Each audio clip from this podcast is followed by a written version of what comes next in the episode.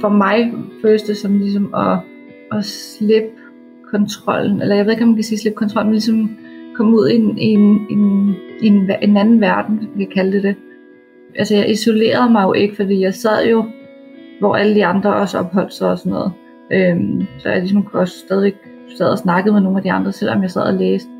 Så det var ligesom bare mit pusterum, for ligesom at slippe tankerne. At kunne tilbyde kvinderne, det, det i sig selv er nærmest det vigtigste. At vi har mulighed for at tilbyde kvinderne den her form for hjælp, som det er, eller terapi, eller hvad man kan kalde det, at, at læse. Det, det synes jeg er ret vigtigt. Og derfor er Læs for livet vigtigt.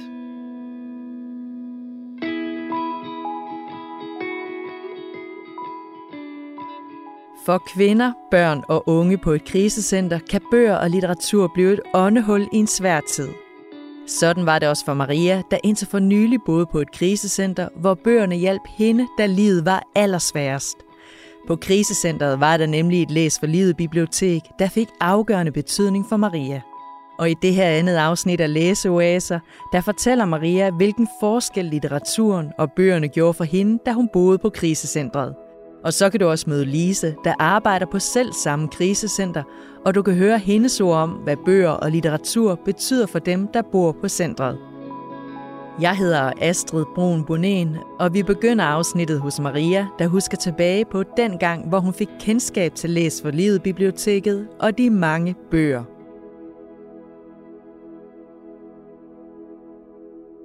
Jamen, det var faktisk den psykolog, der var koblet til krisecentret, øh, der ligesom ret hurtigt fandt ud af, at jeg godt kunne lide at læse. Øh, der så ligesom fortalte mig om de bøger, der var på det center der. Øh, og så har jeg bare, altså jeg har altid godt kunne lide at læse bøger, så det var bare naturligt for mig at bare begynde at sidde og læse.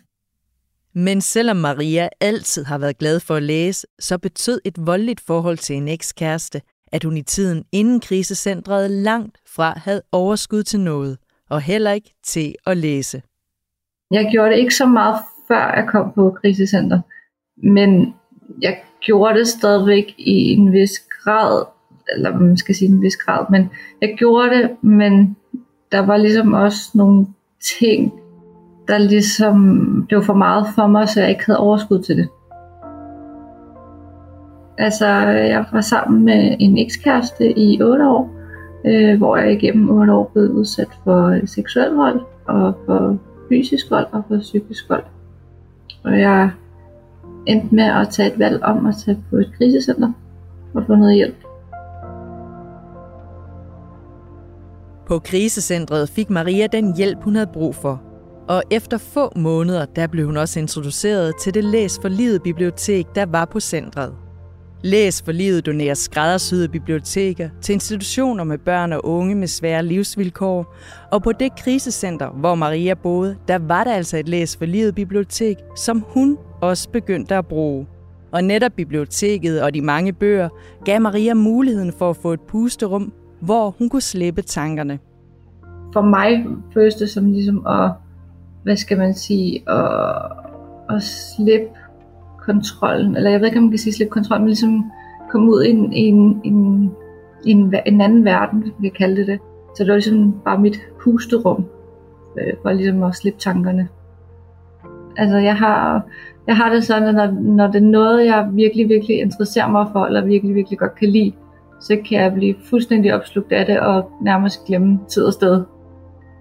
I Læs for Livets biblioteker er der op til 1000 bøger, og det var derfor også mange forskellige titler fra bibliotekets hylder, der fik Maria til at glemme både tid og sted, når hun læste. Det har været mange, meget sådan noget krimibøger og fiktive bøger. Øh, jeg har læst blandt andet Flaskepost fra P, øh, og så har jeg læst uh, Twilight, øh, og så var jeg en af dem, der fik lov til at, best- sådan, at ønske nogle bestemte bøger, øh, og der ønskede jeg True Blood, og det, jeg fik så hele serien hjem som jeg så har læst. Og særligt en bog gjorde en forskel for Maria på krisecentret. Det var den allerførste bog, hun læste, og den gav hende nogle helt særlige redskaber til at komme ovenpå igen og videre med livet.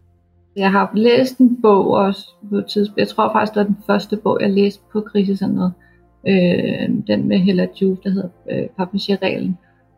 Den, den gav mig ligesom også nogle, nogle redskaber, hvis man kan kalde det det, til ligesom at, at komme ovenpå og, og ligesom mm, tænke mine egne tanker, i stedet for at tænke andres tanker.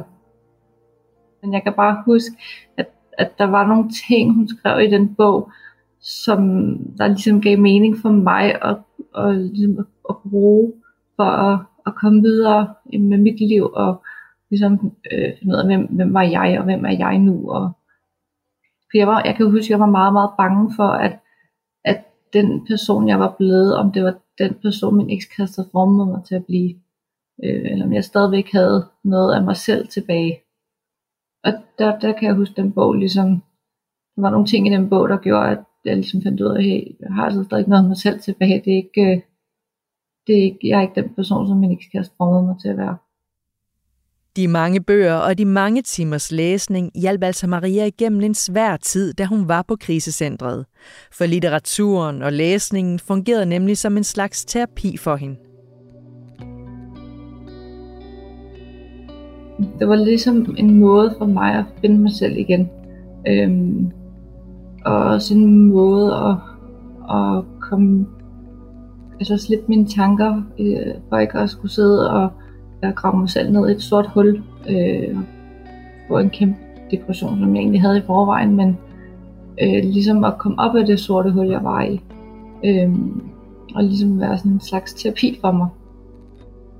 Og at bøger og litteratur kan give et frirum til beboere på et krisecenter, det kan Lise, der er børne- og familierådgiver på netop det krisecenter, hvor Maria boede, i den grad ikke genkendende til. Ja, helt sikkert både et frirum, øh, men også en form for um, flugt, men, men ikke på den negative måde. Altså øh, en flugt hen, hen i et helt andet univers, hvor man, hvor man ikke skal forholde sig til alt det her, hvor man bare kan være øh, observatør på noget andet, der foregår. Jeg tror, at vi har nogen, som måske tidligere i deres liv godt har kunne lide at læse, men så har lagt det lidt øh, på hylden, fordi de det, i den voldelige relation, de har været i, ikke har haft overskud til det, eller måske ikke har fået lov til det, eller øh, det kan også være, hvis, hvis der har været materiel vold, at, at bøgerne er blevet ødelagt, fordi det er noget, hun godt har kunne lide, så har man kunne bruge det som et våben mod hende øh, og fjerne bøgerne fra hende. Så på den måde kan det godt være, at de sådan genfinder glæden. Men ja, der er nogen, som hvor man godt kan fornemme, at nu har du tid til det, og det er dejligt for dig, fordi det har der faktisk ikke været i lang tid. Og så på den måde får de glæde ved det. Lise arbejder som sagt på det krisecenter, hvor Maria tidligere har boet. Og her fortæller Lise om det kæmpe store Læs for Livet bibliotek, der er på krisecentret. Et bibliotek, der efterhånden fylder en hel del hylder. Vi har en stue, en fællesstue, hvor vi har en kæmpe reol fyldt med alverdens bøger. Og så har vi ellers reoler sådan rundt omkring placeret i huset, så man nærmest ikke kan komme rundt uden at støde på bøger nogle steder. Der er alt. Der er fagbøger, der er skønlitteratur, der er en masse børnebøger. Øh, altså, øh, hvad hedder sådan noget, Adventure, øh, Ringenes Herre, til Kasper Christensens øh, selvbiografi, til hvordan laver du en fed lasagne, til altså, hvordan taber du dig, altså alt, alt, der er alt hvad man har lyst til at læse. Det er jo meget forskelligt, om man er kriseramt eller ej, om man kan lide at læse eller ej. Øh, det, det er jo meget forskelligt. Så hvis ikke man kan lide at læse, så er det selvfølgelig ikke det, man skal bruge sin energi på. Så, så finder vi noget andet. Men, øhm, men som udgangspunkt ved vi jo også fra teorien, at det er godt at læse. Øh, så den, det tilbud skal de selvfølgelig have. De skal have muligheden at kunne læse. De mange bøger, der fylder reol efter reol, er ifølge Lisa altså vigtige at have på et krisecenter. For bøgerne kan nemlig tilbyde noget helt andet til beboerne, som den almindelige terapi ikke kan. Den hjælp, vi ligesom tilbyder, den primære hjælp, det er jo at snakke med dem. Og lytte, og være dem, der lytter øh, og, og yder omsorg for en gang skyld over for dem. Og der handler det jo rigtig meget om at se tilbage på, hvad de har oplevet det kan godt være ret hårdt hele tiden at skal forholde sig til at volden, man har oplevet. Der er det at læse jo noget helt andet. Der skal de ikke forholde sig på samme måde terapeutisk til det, de har oplevet. der kan de bare glemme øh, tid og sted, og så øh, ja, egentlig lave noget andet, tænke på noget andet. Men jeg synes også, at jeg kan fornemme, at det, det der egentlig er fedt, det er, at bøger på en eller anden måde gør det hjemligt at være her. Altså at der, øh, at der er de der bogreoler øh, rundt omkring. Det er hyggeligt. Altså det i sig selv er jo også en form for, for hjælp for kvinden. At hun faktisk føler, at hun er et sted, hvor der er trygt og rart. Det, det tror jeg egentlig øh, ikke, man skal underkende, hvor meget det betyder. At det ligner et hjem. Et rigtig, rigtig hyggeligt hjem. Her hvor vi er, ikke? Det er ikke en eller anden institution. En mulighed for at glemme tid og sted, og ikke mindst en følelse af hjemlighed. Det er altså, hvad bøger og litteratur ifølge Lise kan give beboerne, der bor på centret. Og derfor så er hun heller ikke i tvivl om, at det kæmpe store bibliotek fra Læs for Livet med de massevis af bøger gør en forskel. At kunne tilbyde kvinderne, det, det i sig selv er nærmest det vigtigste. At vi har mulighed for at tilbyde kvinderne den her form for hjælp, som det er, eller terapi, eller hvad man kan kalde det, at, at læse. Det, det synes jeg er ret vigtigt, at vi kan det. Og derfor er Læs for Livet vigtigt. Vi slutter afsnittet hos Maria, som du kunne møde i begyndelsen. For selvom hun i dag ikke længere bor på krisecentret, så har bøgerne og litteraturen givet hende en vigtig læring med sig videre i livet. En læring, som hun også bruger den dag i dag.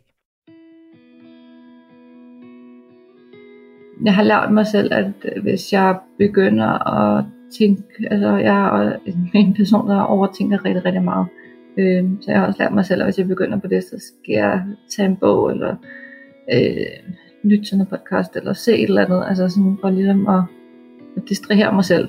Øh, så jeg har lært mig selv, at for ikke at sidde og tænke for meget og overtænke, eller for en tankemøller, eller for at få ro på i hjernen, så skal jeg tage en bog og sidde og læse.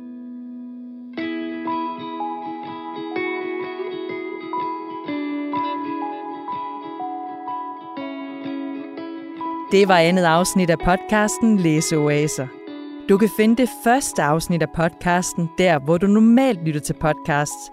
Og så kan du også finde det på Læs for Livets hjemmeside, hvor du også kan læse mere om, hvordan du eller en du kender kan donere bøger til Læs for Livets biblioteker.